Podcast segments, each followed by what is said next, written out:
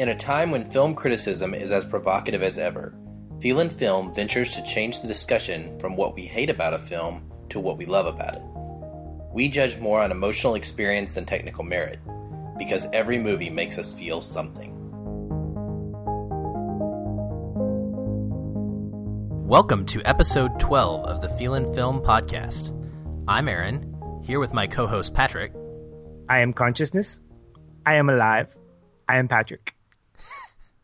Uh, and I have no way to follow that up, so I guess that means we will just get started, eh? Sounds good to me, Aaron. Look, I do want to tell our listeners that if you are tuning in for the first time, you can find more episodes at feelandfilm.com and all of your major podcasting directories like iTunes or Stitcher or whatever you use to download said podcasts. You can also find us on Facebook, where we have a discussion group that provides a place to talk about all of our episodes and all sorts of other movie and entertainment topics. But with that being said, let's get after it.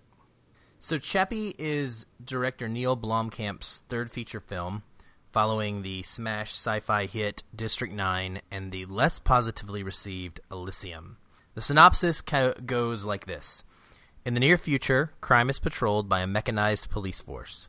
When one police droid, Chappie, is stolen and given new programming, he becomes the first robot with the ability to think and feel for himself. It's kind of interesting to read that, Patrick, because it's absolutely true, but it tells you not anything about what you're about to experience when you go into this movie. that is absolutely true, man. I would not have gotten anything from that after viewing this movie. It would have felt like t- almost two different movies with a little hint of the the synopsis. Yeah, the plot. So, uh, so basically, what we have is another AI story, which you and I are both big fans of. In general, we we love contemplating, thinking about these big big science fiction ideas of, of AI and uh, robot consciousness. Story features Hugh Jackman. Uh, Woohoo! it was waiting for that. Um, Blomkamp favorite Sharlto Copley. Uh, he does the mocap and the voice work for Chappie. A very good job, I might say and South African electronic rap duo Die Antwoord. And it's I, actually, well, I think it's pronounced D Antwoord. D Antwoord. Okay, good, because I'm sure we're going to mention that again. So D Antwoord, I'll remember that. The film has a Rotten Tomato score of 32% and an audience score of about 56%. So generally not received well at all, either critics and fans. And that's part of why we decided to cover it. As always, there will be spoilers, so proceed with caution. So, Patrick, when I was looking at these Rotten Tomato scores, um, I knew that I had liked the movie when I saw it last summer, and so I went back and I looked up my review on Letterboxd to see what I had said.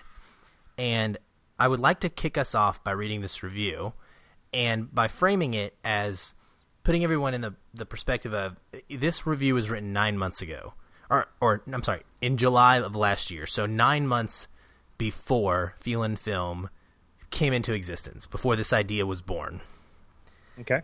So not only does this review briefly describe my feelings on the film, but I think there's some pretty neat stuff in here. So I just want to read this real quick. Okay. I need to start off by admitting that I almost did not watch Chappie. I have remained a fan of Blomkamp despite the mediocre work in Elysium. But when review after review and friend after friend told me how awful this film was, I began to think it was a waste of my time. I love smart science fiction. I didn't want to subject myself to a mockery of it. Then my best friend, Patrick, and I had a discussion about watching films from a different perspective. We agreed to start looking for the good moments that all movies, even the awful ones, have. He challenged me to watch Chappie and report back with the best moments. Never once to back down from that kind of thing, I accept it. Crazy, right?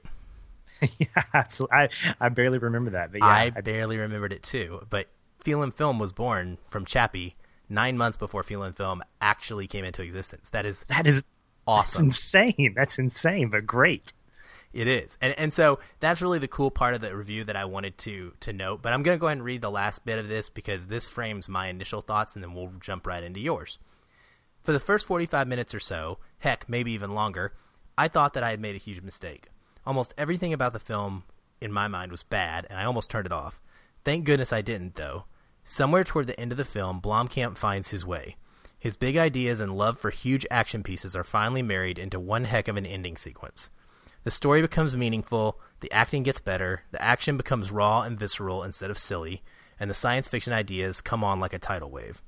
I then found myself torn because I hated the film for half of it and loved the rest.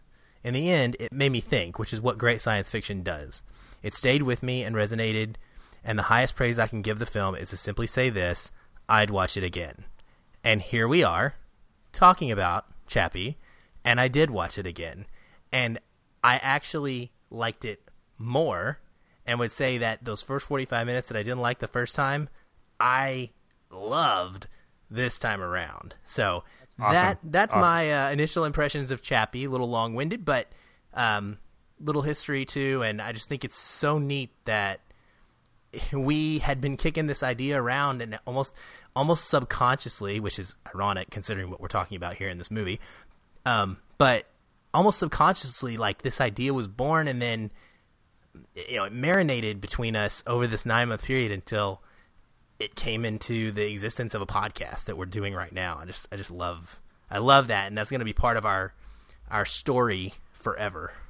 Yeah, absolutely. That's so fantastic just to know that that this movie kicked off an idea that now we're actually coming around to talk about the movie without realizing that it's the one that kicked us off. So I don't know if I even make sense, but that sort of makes sense in my head. Well, it makes sense to me. Why don't you uh, tell us what you thought about the film? Because this was your first time seeing it, right? Actually, it was my second because remember I recommended it to you. Oh, that's duh. Okay. Well, then tell us what you thought. Well, I was um, like you. I was brought in because uh, I like Blomkamp in um, District Nine. Just blew me away in terms of being a really great movie. Came out of left field in terms of what he does. Elysium um, was I enjoyed it, not as much as as District Nine. And then I remember in some of the um, reading that I was doing before Elysium came out, hearing about this short story that he had written that he was going to make into a feature film. And of course, what drew me to it was that it was AI. It was about AI, but it also had Hugh Jackman in it. And I was a little sad, man, for two reasons. Because one, Hugh Jackman is a quote unquote bad guy in this. And two, he's got really bad hair. You know, this is like just South African mullet. I don't know what it is, but I have double sad face. I'm like, I'm used to seeing Hugh Jackman doing his, uh, you know, doing his Wolverine kind of look or some of his like kind of uh, just American cuts or whatever. But more more than anything, just seeing him as a bad guy kind of kind of made me sad, but not enough to not see the movie. And so my initial impressions of it were a lot like yours. It took a minute to kind of get into the movie itself. I had um, I had expectations going in that it was going to be a commentary of some kind using some fantasy elements, but I found myself as the movie went on gravitating more to the idea of the simplicity of it, even amidst the some of the really great CG and the action sequences. The story itself was simple, and because of the simplicity of it, I wasn't trying to think too much about going crazy deep into the themes, and it turned out to be a lot of fun to watch. It's a beautifully made movie. I I just there are so many different pieces and parts that I loved watching just from a viewer's perspective. And the story itself, while what, not really the greatest in his in his catalog of the ones I've seen of those three, it still stood up to me as a as a great uh, Blomkamp movie. Awesome. So that I guess means that we both feel pretty much the same way about it. We are in pretty strong starch opposition to that that thirty two percent that uh, the Rotten Tomato meters seem to have.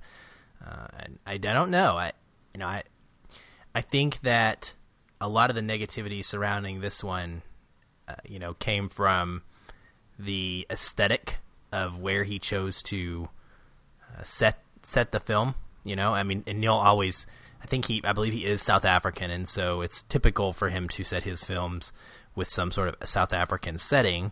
Uh, but this one was kind of out there. I, I got to tell you, the opening scene of this movie, of the opening, you know, it's not even an opening s- scene, but the way that this film opens was uh, very, very well done, in my opinion. I love that they use a documentary slash news feed type setting to explain things and what's going on. Like we open with some interviews about what had happened in the past and kind of documentary style. And then we end up going backwards in time a little bit to have some news footage of, you know, these scouts in action and, um, you know, how the crime rates dropped. And we even get like an Anderson Cooper cameo in there. Um, and that, that rolls forward in what I felt was kind of one long opening sequence all the way into the initial you know drug dealers meeting and the scouts coming in to bust that up. And it's just an incredible action sequence. And so i love how he uses that documentary the news all the way into you know this huge action set piece all right there in the beginning of the movie. It's it's it's all given to us yeah, absolutely. And when I when I see that, it it's definitely a reminder. It harkened back to I believe District Nine had a similar opening sequence because it gets you kind of right into the the action of this is the world we're we're living in. I mean, it's Joburg, it's his hometown. I mean, it's it's definitely homegrown stuff, but we get a lot of exposition in probably five minutes of the the newsreel combined with the action sequences. And I was like you, that's one thing that that I noticed as well was I love the the realistic touches that he adds to it because I mean we know at least not right now that these robots don't actually exist. I mean they could in some form in some lab, but they're not living among us doing police work. But having that grounded realistic touch of Anderson Cooper and some other um, action news feeds really added to a little bit of connectivity for me. Yeah, I think I think you're right. I think it, it grounded the film and and it made us easily connect to the world. You know, it, it, it's a to me it's a very believable future, and I love that in my science fiction. I mean, you know, there's a place for science fantasy like Star Wars and and other things that are in other universes or or even in our own that is so far in the future that things are just completely different. But in this one, I mean, it's it's a conceivable idea that hey, 20 years from now there could be robot policemen and that's really all that's different in the world. Everything else is the same. The crime rate's the same. People are still living in slums. People are still in in crime because they have they feel they have no other option or nowhere else to go. Um, it's it's just the same setting, but you just kind of plop, kind of like RoboCop. Actually, it's well, kind of like RoboCop, right? Yeah, and I, am glad you mentioned that because when I first watched this, and even the sec- second time around, two movies popped out to me. I feel like the ideas presented in this movie, visually, uh, the the just all this, a lot of the stuff that was in this movie was was not necessarily new ideas, new visuals necessarily, but more of a a repurposing of two movies that I loved growing up, and that one was RoboCop, and two was Short Circuit I clearly connected the character of Chappie uh, with the character of Johnny Five, a an an AI robot that somehow gained from some, for some reason gained sentience or gained the ability to think for himself.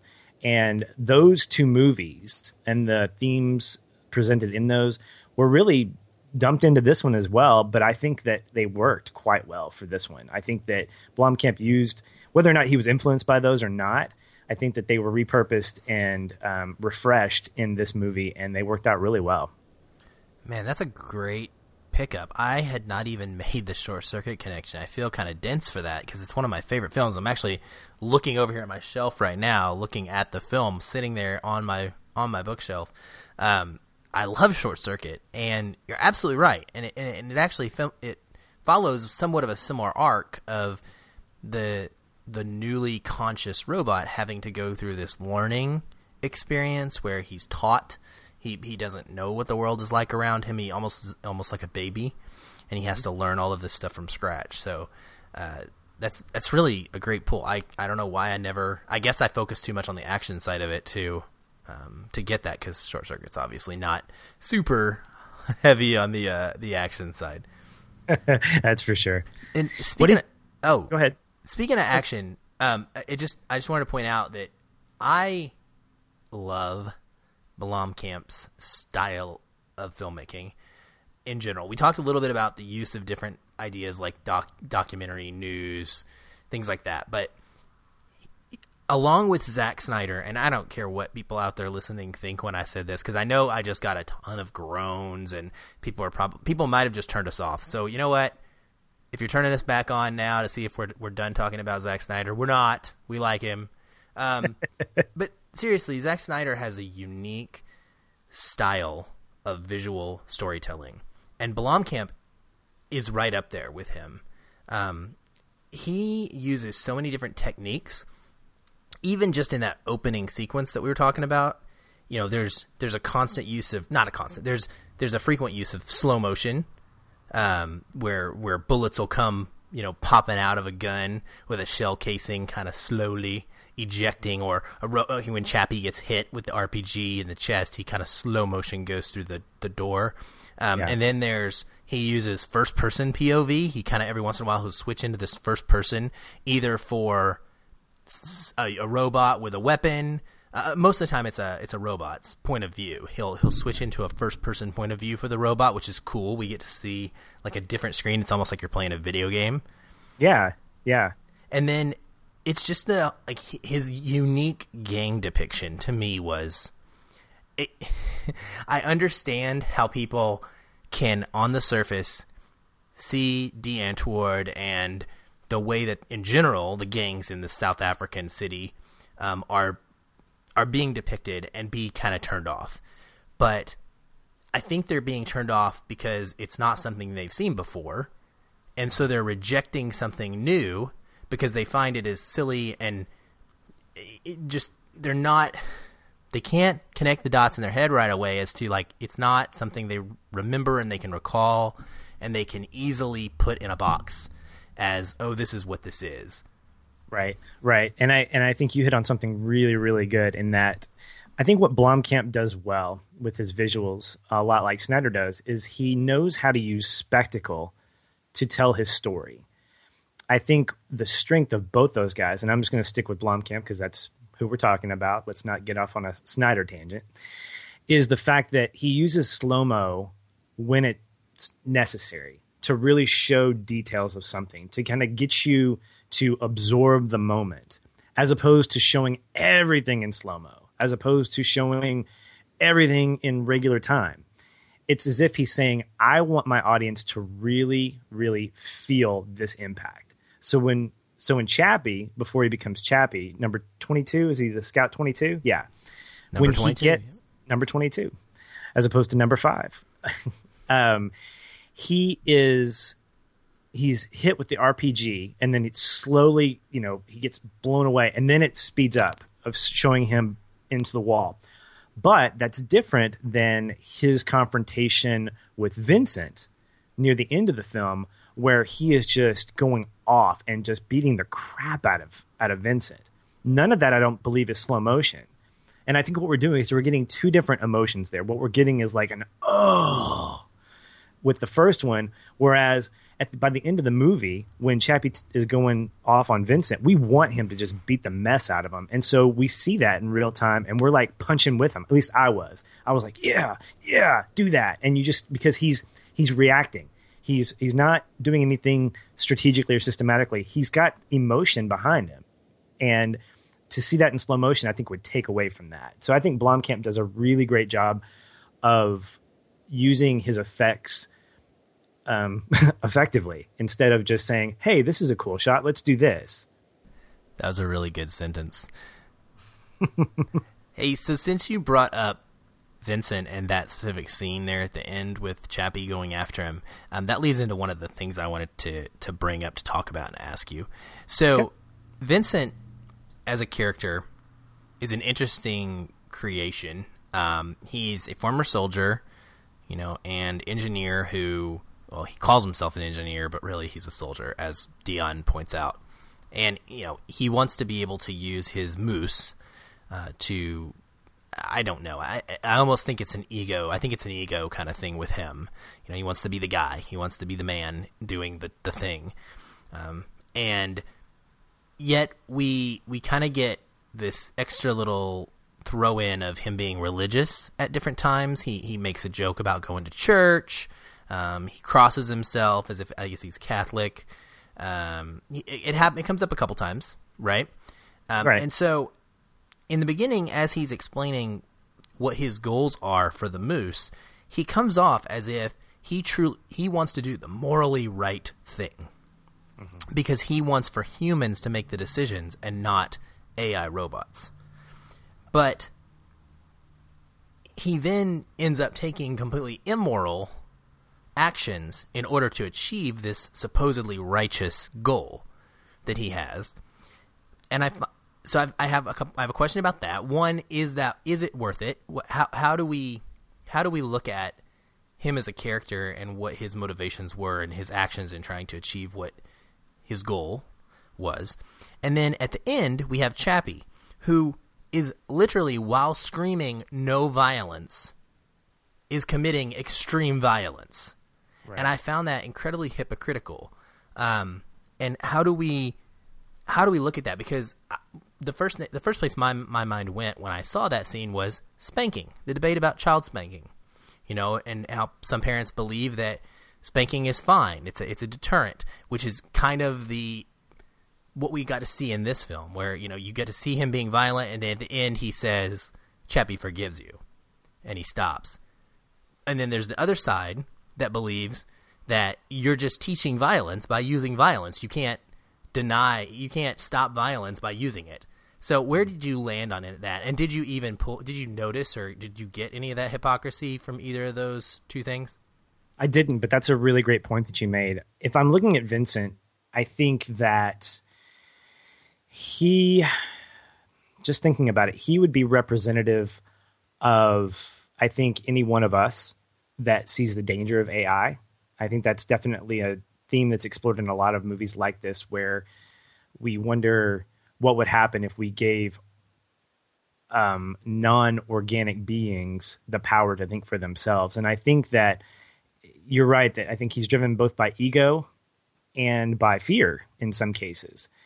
But I I also look at him and I go, he is a guy that I had some sympathy for because he was sort of being pushed to the side. And I remember specifically him trying to convince the I guess it's the uh, the South, African police to give his robot another shot or to to look at this stuff and um and they just sort of wrote him off. And then there's this really great moment where he goes into the bathroom and he washes his face and he looks at himself and he shakes his head like, man, he's distraught. And then you see this moment where he looks and he goes, wait a minute, I've got an idea. He doesn't say anything, he doesn't even say it to himself, but you know that something's about to be plotted. And I think that moment switched his perspective, switched his philosophy, his morality from it's not right for artificial intelligence to make decisions to I'm going to get my point across at any cost. And I think that superseded that. Um, and so, but with regarding to with regards to Chappie and the hypocrisy thing, um, it really made me think a lot about how um, the influences in his life that we got for an hour and a half shaped who he was. And it made me want to ask I'm going to be Socratic here, and I'm going to ask another question to help answer this one. Um, we have three different influences essentially for Chappie. We have Dev Patel's character, um, Deon. Deon, thank you, who, by the way, I think needs a life outside of computers because that guy he has no friends. I think he needs more people in his life. He gets a Uh, life, quite quite literally. Ah, yes, he does. Man, I, I think we're going to become a pun podcast if we're not if we're not We'll start not an, we'll start another one and call it the Pun Podcast. pun podcast just for pun. we'll call it just for pun. Just for oh my goodness, Rabbit Trail. Okay. so, anyway, yeah. three So influences. Yeah, three influences. So we have we have Deon, and then we have the mother and father figure in Antwoord. And so the question is, which influence was right for Chappie? By the end of the movie, which influence was right? It, can I answer that? Yeah, go for it. I think it shows us that all are necessary in some way because there are bits and pieces of each influence that define Chappie in a positive way. There are pieces of each influence, which maybe with the exception of Yolandi as the mother, um, influence him in a negative way as well. Um, Deon is, you know, that's one of the things I pulled out. Being able to, ah, man, I really love watching movies a second time. I, I never, I'm in a quick tangent, but I never used to do that until we started talking about them in depth. And it is such a great experience because the first time you just sit back, you really just get to take it in and enjoy something and be entertained. And the next time you can just watch for everything and pick up on so much more that you didn't notice. And so for me, that's one of the things that I picked up on this time was Deon also has an ego. And there's this whole thing of, you know, like I'm your creator. So respect me. He actually he actually says that at one point. Um, the the exact quote was uh, Chappie, please have respect for me. I'm your maker. And it's like he's he's beckoning to him to he hasn't earned anything other than you know turning putting a, a, mini USB drive into him. Like that's well, I, mean, I, guess he's designed him, but I mean he hasn't earned that respect yet. But he he believes that he should because he simply made Chappie. Um, so he's got a little bit of you know skin in the game, so to speak, too. And of course, Ninja is you know very surface level obvious that you know his negative what his negative influence is. So, right. And I, oh, go ahead. Sorry, I didn't interrupt. No, it's okay. I so I'm just I think that all three are very important in the formation of who Chappie is up to this point in his his life, and I think that they're all three necessary.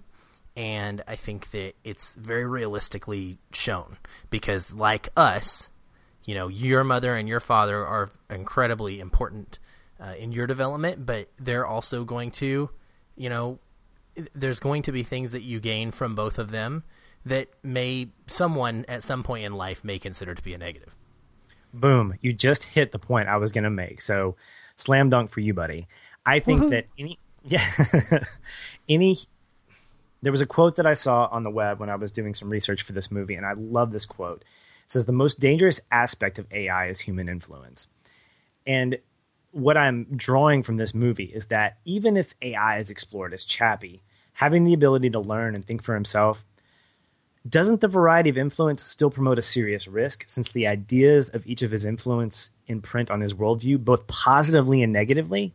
I mean, we can make the argument that that um, that Deon was doing what was right in his own eyes but his worldview isn't necessarily right because I think Chappie needed he needed to learn. He needed a mother. He needed to be shown that he was different, but that that was okay. He needed to be able to defend himself because he was looked at as different by people that wanted to to hurt him because he was seen as a threat to criminals or whatever. But he also needed to know how to learn and develop and gain vocabulary. So I think what happens is when any influence is imparted on someone, whether it's a child or, in this case, a robot, you're going to just because of our because of selfishness and because of self motivation, self preservation, that that imprint is going to have both positive and negative consequences, and you have to kind of take the good with the bad. And I think that's what the exploration of Chappie was was, and and I think why he I think I, saw him struggle with that. I saw him as a robot struggle with having to do the heist because even by the end, he wanted to do the heist for his own motivation. He wanted to save his own life. It wasn't like he was doing something for somebody else. He inherited this sense of self-preservation and self selfishness in a sense. And so in a sense he sort of became human. He he really did. And I think I, that's one of the things that that Blomkamp does so well in his films is he has these man I mean, he goes big. His ideas are big. And if you don't allow yourself to, or I guess, let me start that over. If you do allow yourself to get too focused on the bright yellow assault rifle or the, you know, incredibly huge TV stereo system to watch He Man, um, you know, and these, these, these stylistic craziness of his world, if you allow yourself to get too distracted by that stuff and not even think about the, you can just you can miss it completely. Yeah, I I, agree. Speaking of the craziness, um, I, you picked up on a couple of things. The um, the Technicolor world of the of of the gang, as I like to call them, and even even their their names, their costume, their costumes, their their outfits, everything felt very over the top, and I think that is a a positive of his world because again, we were introduced to that early on, and so we kind of accepted that. Like, okay, we clearly know who the quote unquote bad guys are, at least at the beginning, but um, it was also again fun to watch, fun to kind of see that these guys weren't if they're going to hold assault rifles, they were going to be painted neon green and yellow, and it was one of those things where I was like, "Yep, I like it. Let's keep going." And then we get introduced to Die Antwoord, who um, I did some offline research. These guys are just as crazy in real life, so they were not necessarily type. They were typecast. They were playing themselves essentially, even taking on their same names. So it wasn't like we were getting a I won't say unrealistic. We were getting an unfamiliar world, but it wasn't unrealistic to to Blomkamp when he hired these guys. You know that is a great point, and that brings that that brings us to a, a, perfect segue for something I wanted to talk about. So I tweeted out this morning that we were going to be uh, watching the film and and talk where we had been wa- we'd watched the film and we were going to be talking about it tonight, and asked if anyone had any questions or topics that they want us to cover. Something that I think we might try and do more often uh, if we can remember to. I love I love hearing what the listeners come up with and seeing if there's something that I didn't or maybe we missed. Um, in this case, someone responded, uh, and his name is Shaun Lewis, and he goes by uh, Shaun Talks Movies on Twitter, Shaun S H A U N, and he asked us to try and figure out Blomkamp's obsession with Die Antwoord. So I did try to figure it out, and in doing so, I located a 2015 interview um, from Collider, the website, and it was really interesting. Here's I'm gonna just, I'm just gonna read some of Blomkamp's uh, quotes, and I think that's that's the best thing you can do because it's right from the horse's mouth. This is this is why he chose them. He says, "I didn't want to make the film unless they were in it. What I was aware of that I knew I was going to come out on top no matter what was not so much the acting. It was that they are naturally people that have some weird magnetism about them. They draw people in, like you're interested in them." And I thought that it didn't really matter whether they are good or not. The magnetic weirdness of them being on screen would overshadow everyone else and everything else. And then, as it turned out, they could actually do it. So it was the best of both worlds. First of all, there's no one in the world like them. They're completely unique. You can't get that same result with some other rapper, I don't think. Knowing that I couldn't replace them with someone, it had to be them. And I just think that that is so perfect. Like, he he made an artistic, inspired choice to use them. This was not this is not an accident. This was not a poor decision um, or a poor choice because he was trying to make a mockery of filmmaking or or make a joke. He had a vision for a film and he put them in it because they fit his vision for the film. And I, I think it was an inspired choice. Some people think it was a major mistake. I don't know. But that's that's from him and why he used them. Where do you land on the use of them in this movie? It took me a little bit to catch up with that that that good value of them. I was a little taken aback by seeing them at first. Um, but as as the film went on and again like you i believe movies need to be seen more than once in order to get their full value. Because especially when you're in a theater watching this, or even catching this like on a date night or whatever, when you're watching it the first time, you have certain preconceived notions the first time around, and so you take away stuff against that preconceived notion. But the second time you watch it, um, it's it's it, it's important, at least to me, to be able to capture some of those some of those details. And I I'm still not completely on board with his casting choice because they seemed a little out there for me. Um, but knowing that those guys weren't that he brought them in for that specific reason, from an artistic standpoint, I may not completely agree with it, but I completely understand it and respect it. And I love the fact that I believe I read that they actually helped design the sets for their hideout. So it it, it wasn't like he said, here's a crazy rap group. let's try to really exacerbate their uh, their look and feel by creating their hideout for them. No, these guys said we're going to stylize it according to who we are. So to know that going in, we know that his choice was based on the vision he saw for them as real people and not necessarily for what they could be. Yeah, totally, man. And I, you know, the first time I saw it when you, when I read that review earlier, that's what I was talking about when I said the first 45 minutes I couldn't I couldn't do it. And it was because of them, because I was distracted. And because I was just I couldn't I was it was unexpected so unexpected to me that I, I just was like what is happening here? Like this is supposed to be a sci-fi movie, like every other sci-fi movie I've seen about AI, and it's nothing like that. What is going on? Um, the second time, knowing what I was expecting, oh my gosh, I loved it. I love them. I can't imagine this film without them. I can't imagine it being nearly as impactful uh, without them. I, I mean, you could have made the film in Detroit and set it with a different type of gang and a different type of um, group that Chappie ends up getting roped into. And maybe you would have gotten a different film that would have been okay or just as good, but you couldn't have set it in South Africa like this, uh, and not not done it justice by being uh, true to what Blomkamp you know sees and what he experiences, and and I just I just applaud him, even for for people, and I know that you do as well. So even even though it's not, I'm probably higher on them than you are you and I both see the um, incredible uh, amount of f.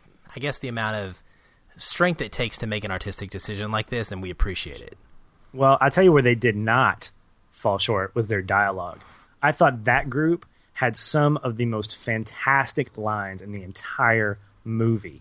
One of my favorites was when when Chappie comes to life for the first time and Ninja points a gun at Deon's head and he goes, "Okay, this is my best South African accent. You gave me a retarded robot."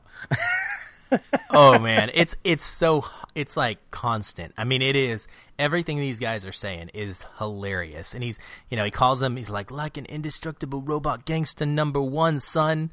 And it's just I mean, it's so dumb. And you know, we're a clean podcast, but honestly, the misuse of a common uh, curse word in this film is actually pretty hilarious. I have to admit, the way that Chappie kind of botches it and messes it up, it almost makes it less of like a, an offensive thing and more of just like, oh come on, you know, it's so realistic. Um, but yeah, I mean it's it's great. Even even Hugh Jackman gets a great line. One of my favorite lines is Hugh Jackman and he's uh, Vincent and he's he's got uh, he's got Deon against the desk, and he's quote unquote playing a prank by having a gun put to his head. Let me tell yeah. you, that man needs a, a counselor because that is not, that is not or a prank. A hug. he, or a lot of he needs a Care Bear stare. But like he says, "You make me as cross as a frog in a sock, man." And I was like, "What?" And I paused it and I rewound. I, I listened to it three times, and I and I had to like I had to like stop and think. I had to picture it. I was like, I was picturing, okay, there's a frog in a sock. What? Oh, oh yeah, that would really suck for that frog. So then you know, I kind of I'd never heard that expression before. Yeah, I think, and I, I for myself, I think what made it so funny, what made the dialogue so funny, is you know hearing you or I say these lines isn't funny, but I think when you combine it with really authentic accents and done with the visuals that assist in that, it doubles the fun. Like I remember the, it's in that same sequence with Vincent and Deon, and right before he kind of goes off on him, he's uh, Deon's looking at looking up like child development website stuff, and Vincent sneaks up on him, and Vincent's whole invitation to Deon to go work out with him because you see these two guys. You have Dev Patel, who's this like scrawny IT looking dude, and then you have Hugh Jackman, who's like this big, bulky, you know, probably played rugby, military guy and he's like, yeah, yeah, but you know, if you if you want to go, you know, work out with me, you know, you can just we could hit the hit the big bag or something like that. Just that whole dialogue was cracking me up because you knew how much um, Vincent was just sort of sizing him up and trying to intimidate him, and then of course he goes off and and does that. But I think the visual jokes for me really uh, were just as strong as the as the dialogue itself. And uh, I think you can probably agree with me that the funniest scene in the entire movie was the sequence where Chappie is um, is stealing the cars. Oh, hands down, Han- absolutely. Yeah, I, I, I don't even remember half the lines. I just remember laughing so hard, and he just kept going, "You stole Daddy's car! You give Daddy's car back!" the first, the first time he does it, he basically just destroys the car. and they're like, "No, no, that's no, not no, what we no, meant." That's not it. That's not it. Oh man, so much fun, and I think uh, credit to the to the writing because Blomkamp he could he could go all just straight up like comedy or you could go straight up like drama. And he mixes this really well. Like he has some great again just like his special effects he uses things sparingly enough to get your your interest but not enough to bore you. And i think the dialogue and those particular scenes really helped um, sell that. In particular i think it's the scene where america tries to teach uh, chappie how to dap and the first time he does it he just chappie just like bam on his on his on his uh, knuckles. He's like, "Ow!" And so for the rest of the film, when America's giving him daps, he he like does a fast and then he comes in slow. And so I, I can't describe it. It's it, you have to you have to be there. You have to watch it. But you know what I'm talking about, right? I do, I do, and that's something I noted as well as probably my second funniest moment in the entire movie. so just really good. Kudos to to Blomkamp and his his team for doing that stuff. Yeah, the America character is actually really cool. I think I think that could have been a mistake you know, it's it's a little on the nose. It goes by America, and he's clearly. It's funny because he's actually Hispanic, but, um, uh, but he um, or Latino actually. I think he's Latino, but he, you know, uh, it seems like he's the guy from America. He has the regular American accent, right. um, and you know they call him America, which makes sense, right? That seems like something that they would do. Uh, but he's he's great. He provides another influence and level of another another type of uh, you know growth for Chappie. Um, and he comes in a couple of different times, uh, and he he ends up balancing out Yolandi and Ninja, and there are two extremes uh, in really cool ways. And I just I I liked him a lot, and of course his death scene. Holy cow, that was uh that was unexpected, but having had Yeah. his body thrown against the wall. Yeah, I um I, I liked him as well, and I thought it was pretty funny that he was cast or the the character's name is America. I mean, it's just and what I what I like is that each person um we don't necessarily get to see this a lot with uh, I mean it's a small cast. It's not a huge cast, but each character that has a somewhat significant role has a their motivation is is known by the end of the film. Um, I know for America, he wanted to get back. I think he apparently been stuck there. So for doing the heist, he was going to have enough money to go back home. Um, and what I like about that is I like I like when when when directors and writers and a whole creative team are able to take flat characters and round them out. So when we see Die Antwoord and we see that first 45 minutes that you mentioned, and we see flat characters, we see extreme characterizations of a gang that may or may not exist.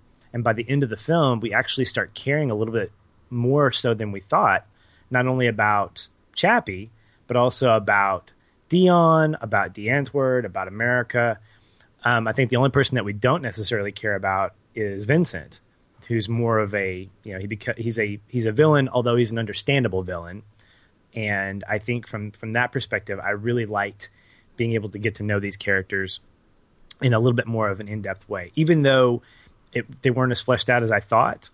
Um, particularly for a for a almost two hour movie, I uh, I did I think that was one of my small criticisms is that I felt like there was there was not a lot there was there was enough characterization to get me satisfied, but not enough to get me going. Ah, yeah, I really love this about so and so and this about so and so. I really only got to know a couple of the characters more than than the others. So Yeah, you know that's a great, another great segue uh, from for you actually because I wanted to just real briefly see if we had anything we wanted to mention negatively, you know, about the film. To be to be fair, any honest criticisms, things we might have done a little differently or we would have liked to seen done differently. Um, and I'll just throw mine out there because I really only have one, and it's it's a big deal, but it didn't ruin the movie for me. Um, clearly, I mean, I, I I'm a big fan of the movie actually, uh, but it's the reason it couldn't end up being a five star movie for me, and that is that Blomkamp sometimes almost gets too big for his britches, and his his mind is so incredible and out there, his ideas that he doesn't quite land or stick the landing. Mm-hmm. And for me, I, I think I can sum this up by saying that sometimes it's best to ask the question and not answer it. And he tries to answer the question in a lot of ways in this film about consciousness and the transference of it. And so while the end of the movie I like because it's a feel good ending and I enjoy that everybody is okay and that there's no no death from our main you know main characters we all we all essentially get to go on and move forward i'm not sold on the way we get there by you know transferring chappie consciousness.dat file from our playstation um, into a helmet and then into a newly created robot like it's just yeah. it it kind of loses the science at that point and so it doesn't land there. I don't know. Did you did you have any? Ne- that's my only negative for this entire movie for me. But what did you think? Yeah, I, I, would agree. I think the you said it best when you said he he has trouble sticking his landing on this one. When it comes to, it's it's almost as if you have this really great thing going, and you only have like, it's like you're you're, you're writing an essay for for for a class, uh, for an exam or something, and you have like five minutes left. So you say, and then they all died, and the end. You know, it's that kind of thing where I felt like he rushed the ending, and I didn't. I didn't like the idea of seeing consciousness on a on a Sony Vaio You know, I thought that was kind of dumb, but I I need some kind of sacrifice. I mean, here we are seeing these guys fighting and, and going back and forth, and sometimes a happy ending doesn't do it for me. I I can see Chappie going into an, another AI, but to see to see his maker do that, um, I, I, don't, I don't, I just, I didn't like that. I didn't like the fact that, um, that creation suddenly has control over its creator, and I thought that was kind of, kind of weird to me. Yeah, I was going to mention that um, without going too deep into it theologically. Um, I mean, that was that was kind of a that bothered me as well. Yeah. Even even from a storytelling standpoint, like take take our religious view, take any religious view out of it. Looking at it from a storytelling perspective, your your creation should not have as much control over the creator, like you're saying. Like if what what's the point of being a creator? Like how can you be a creator? Right. Um, if you know your creation has to save you, it's it was just it was very backwards. And well, at the yeah, at the very least, I would say this that by doing that, it almost gave Chappie this omnipotent power. Like he had the ability to do it. And it would have, for me, it would have been even more of a payoff to have him go through that sequence and it not work. Or to go through that sequence and him transfer it uh, to uh, not not quick enough to have Deon die anyway. I mean, I don't want Deon to die. I like Deon. Deon's a good guy. To make know? him to make Chappie fallible. Exactly, because I don't I don't think you that's the message that you want to portray is that Chappie can do anything. He just needs to download consciousness of anybody that he wants to save for the rest of his life. I mean, that was again, it was reiterated with his mom. And I'm like, "No. No, no, no. You need to be fallible to me." But again, it's just me as a fan and if if Blomkamp likes the happy ending, then then so be it. I um, you know, I thought uh, as far as as far as the film as a whole, I know it came from a short story, and uh, one of the things that that that I was thinking about was there have been comparisons of Neill Blomkamp to M Night Shyamalan in terms of having a really great freshman outing and then having some deviations thereafter. And you know, I can see that. I mean, I can see that there were some missteps here, and that in some ways the movie itself felt a little bloated. You know, coming from a short story, but the truth is, it's a simple story, and it came from a simple sto- simple source. Expecting it to be something elaborate and in depth, something like like District Nine, may not have been the best course of action. But when I took it on its own merit, instead of comparing it to other ones, I really enjoyed it.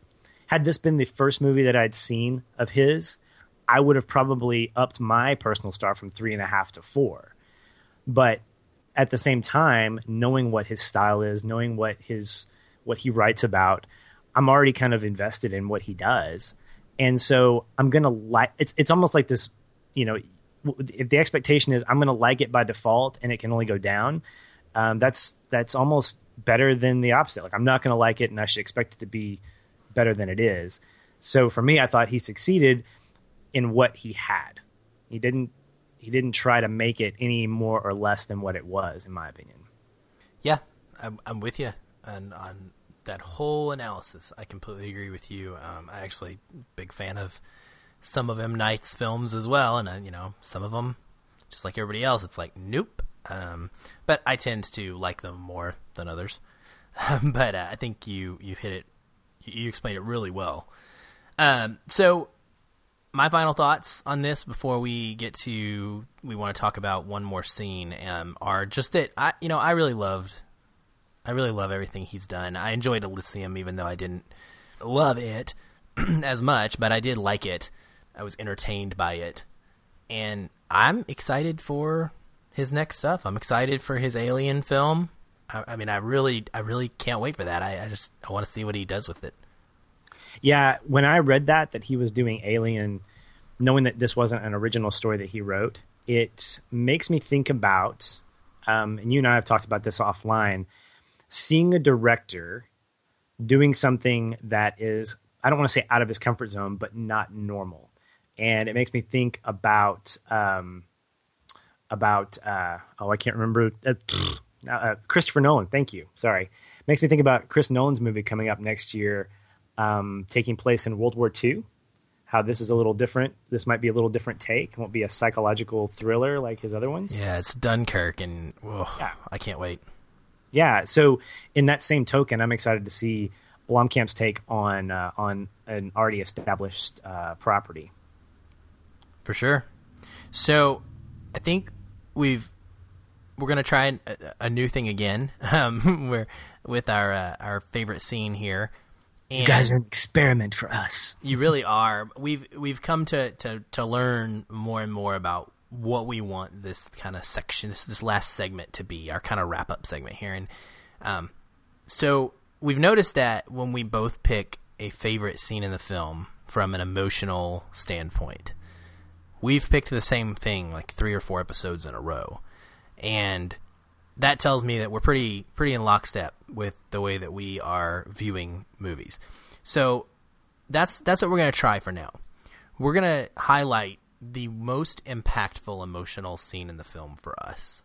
The one scene that we feel describes the movie. If we had to tell everybody out there about one scene that in a nutshell summed up the ideas of a film, or summed up the feeling that you got from a film, or the the most uh, the most prominent feeling you got from a film, what would that be? And so that's that's the scene that we're going to talk about in this section. And for Chappie, again, uh, Patrick, you and I both came up with the same scene. Um, it was something that hit us hard emotionally, and also really uh, informed the entire rest of the film viewing for us. Do you want to do you want to kick us off and talk about it? Sure.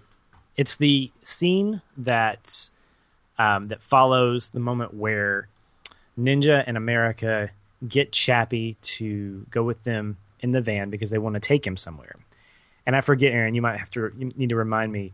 Were they going to they were were they going to leave him so he could well, I'm not going to. Well, I'll just get to it. So they the they goal was to, the goal was to leave him and make him go through people attacking him and not liking, basically to experience uh, people not being on his side, and then make him forced to find his way home, okay. so that he would then see them as saviors, see them as oh, okay, it, life is way better with you than it is out there, so I'm gonna I'll do what you want. Gotcha. Okay.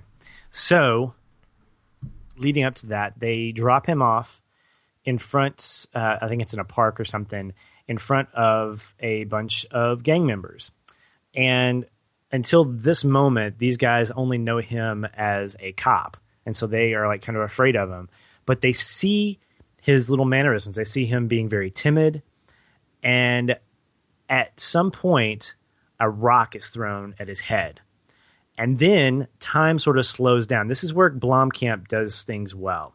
His slow mo effect here it works perfectly. We see Chappie just getting beat up, getting kicked, getting hit with you know rocks and sticks, and it's that moment in the movie that I personally began to have empathy for Chappie as a living organism, seeing how frightened he was and how sad he was um, as he was running away. Uh, he was humanized for me, and I was all in for the rest of the film, watching him grow up. I was rooting for him. He was no longer just a robot, and and I think this is partly attributed to um, to to Copley's mocap performance. I mean, he was fantastic in this. Oh, he's incredible. Yeah, absolutely so, incredible. The way that he made Chappie feel so real, like he reacted realistically at every stage of his development as you would expect. Um, and, and, in this scene in particular, you know, it's it's it, it, that slow motion you're talking about happens at one point when he gets a Molotov cocktail thrown, and just he bull- just blows up in this fire, and he's yeah. just crawling off, right, and just running away, and I forget, man. I wish I could remember his exact line of dialogue when he gets to the train tracks and he like he's like smoking the the, the fire's coming out like being put out or has been you know put out finally and he's leaning up against the wall and he just he can't understand. He's trying to process why this is happening why people are being mean. And actually you know it's it's a lengthy kind of sequence that we're talking about but it's it's so important to that character's development and the rest of the film. Um, at one point he does he does make that comment and he he just he asks those questions like about why people are so violent, why everybody wants to hurt each other, and uh, man, it it it grabbed my heart, and it and it totally took me to that place. You used the word great, empathy. It made me feel for him. It made me see him as more than a quirky little fun robot in a sci-fi movie that gets to have a personality, which we've seen a lot. WALL-E, you know, and all these other ones. We we see these, but gosh, it, it just it was done so well, and then from that point on, yeah, you're just rooting for him. You just you want him to win. You want him to be happy. You want him to kind of get a life and earn earn his freedom. Uh, and so because of that, it's for sure my most impactful scene. It was for me as well. I I loved it, and um, if I could give anyone an opinion or advice, I would say if you're not liking the movie, watch it until that point. And if you don't like it, then you can turn it off because I think that moment would really hit home with a lot of folks. Yeah, it's a great recommendation. So that's uh, that's it for Chappie. Um, last week we invited everyone to leave us a review, and we said we would read some on the air. So I thought maybe we could do that. Sounds great, buddy. Let's do it. All right. So we've selected a couple from iTunes uh, that we particularly love. The first one comes from Anthony Valley, and he wrote The truth about watching movies is that everyone approaches the work with biases and assumptions that guide their experience. Critics reduce the creative work of teams of people to numbers designed, designed to guide the experience of future viewers. Feelin' Film goes against this standard by isolating the greatness of the work and the positive emotional responses. Feelin' Film receives movies as a gift to enjoy rather than a project to grade. What a wonderful idea. Man, we just want to say thank you so much, Anthony, because that point about us seeing movies as a gift rather than a project to grade is spot on.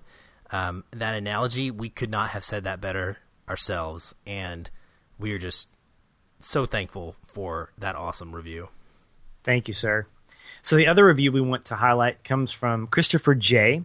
He says, Having now listened to half of their episodes, I can say with confidence this will be a regular podcast on my listening rotation. The hosts have great chemistry, their thoughts are all well communicated, and the overall attitude and approach is refreshing among film podcasts. Give a listen to the TMNT and BVS episodes if you want a good sampling. Chris, thank you so much for that awesome review. We are incredibly grateful that you and others have taken time to write down how you feel about the show, and especially thankful for you uh, listening to it. We're consistently humbled by the response from listeners and are really dedicated to putting out great content that is worth listening to. All right, so I guess that about wraps everything up. That's a wrap. That's a wrap. Rolling the, you know, wrap it up. um, if you guys want to join in the conversation, we would love to hear from you. You can find me on Twitter at Shoeless Patch, S H O E L E S S P A T C H. You can also find me at facebook.com slash shoeless patch.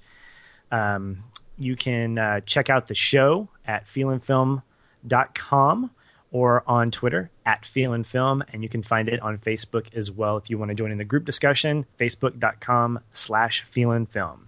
How about you, Aaron? Yeah, you can find me everywhere on the internet as well at Aaron L. White, A A R O N E L W H I T E. Um, I believe the Facebook group is open, um, but there should be a link somewhere in the info or the about page of the main Feelin' Film Facebook page that can get you there. Um, if you want, we would love to have you join that group and come talk about movies with us. Uh, I also wanted to, to, just do a quick note about uh, I got to do a guest appearance last week uh, with Popcorn Theology. Uh, some of my heroes in the popcorn in the popcorn world. No, they're not hmm. my heroes in the popcorn world. They are some of my heroes in the podcasting world. Um, they're the ones that we are doing our summer movie challenge with. Which, by the way, uh, Richard went against the grain. The other three of us picked Civil War as our number one. He went with Finding Dory, and I'm getting a little nervous. I am too. Ugh, maybe that was uh, not I, the best pick. Yeah, I, even at the cost of losing, though, I would. I kind of want to see Dory win. I think I do too. A, I, I do too. It's a, big, a better film overall. So, um, anyway, what I was saying is I got to be a guest on that podcast, which was a really cool moment for me. Um, I got to pick the film for their 50th episode, and so we talked about one of my all-time favorites. Um, usually, kind of right, it's right around my top 10, and that is Children of Men. Um, great, another great sci-fi movie um, as well. So you can go check that one out on Popcorn Theology if you are so inclined. And next week, what are we doing next week? Let's see. With theater, we were going to do Independence Day 2, and we decided to scrap that idea because we're really bummed about what looks like it's going to be. Um, um, I think we're doing the BFG. Ooh, that's right. We decided we're going to go with the BFG. And let me clarify. Obviously, our format lends itself to watching movies that are not do not have great response and finding the best in them. And Independence Day 2 very well may come up on a future episode. But the BFG, neither Patrick or I have seen it. Or, I'm sorry, neither Patrick or I have read the book, so we really don't have much to go on other than a trailer. And we both love Spielberg, and honestly, just the fantastical nature of that trailer looks like it has some super emotional impact, and so that's the one we decided to go with.